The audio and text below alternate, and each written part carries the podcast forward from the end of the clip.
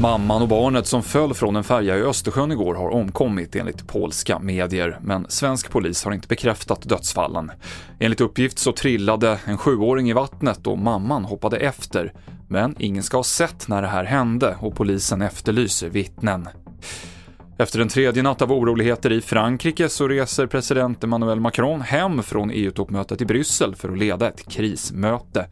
Hundratals människor har gripits, butiker har plundrats och fordon satts i brand.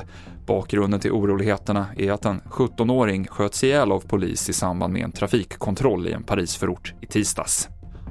Och här hemma i Sverige måste Försäkringskassan spara pengar och mellan 400 och 500 medarbetare kommer tvingas sluta, rapporterar Aftonbladet.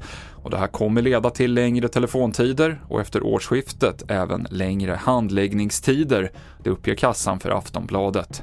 Besparingskraven innebär även att man drar ner på resor och konferenser.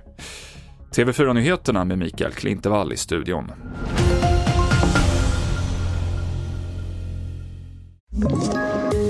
Poddtips från Podplay. I fallen jag aldrig glömmer djupdyker Hasse Aro i arbetet bakom några av Sveriges mest uppseendeväckande brottsutredningar går vi in med hemlig telefonavlyssning och, och då upplever vi att vi får en total förändring av hans beteende. Vad är det som händer nu? Vem är det som läcker? Och så säger han att jag är kriminell, jag har varit kriminell i hela mitt liv men att mörda ett barn, där går min gräns. Nya säsongen av Fallen jag aldrig glömmer på Podplay.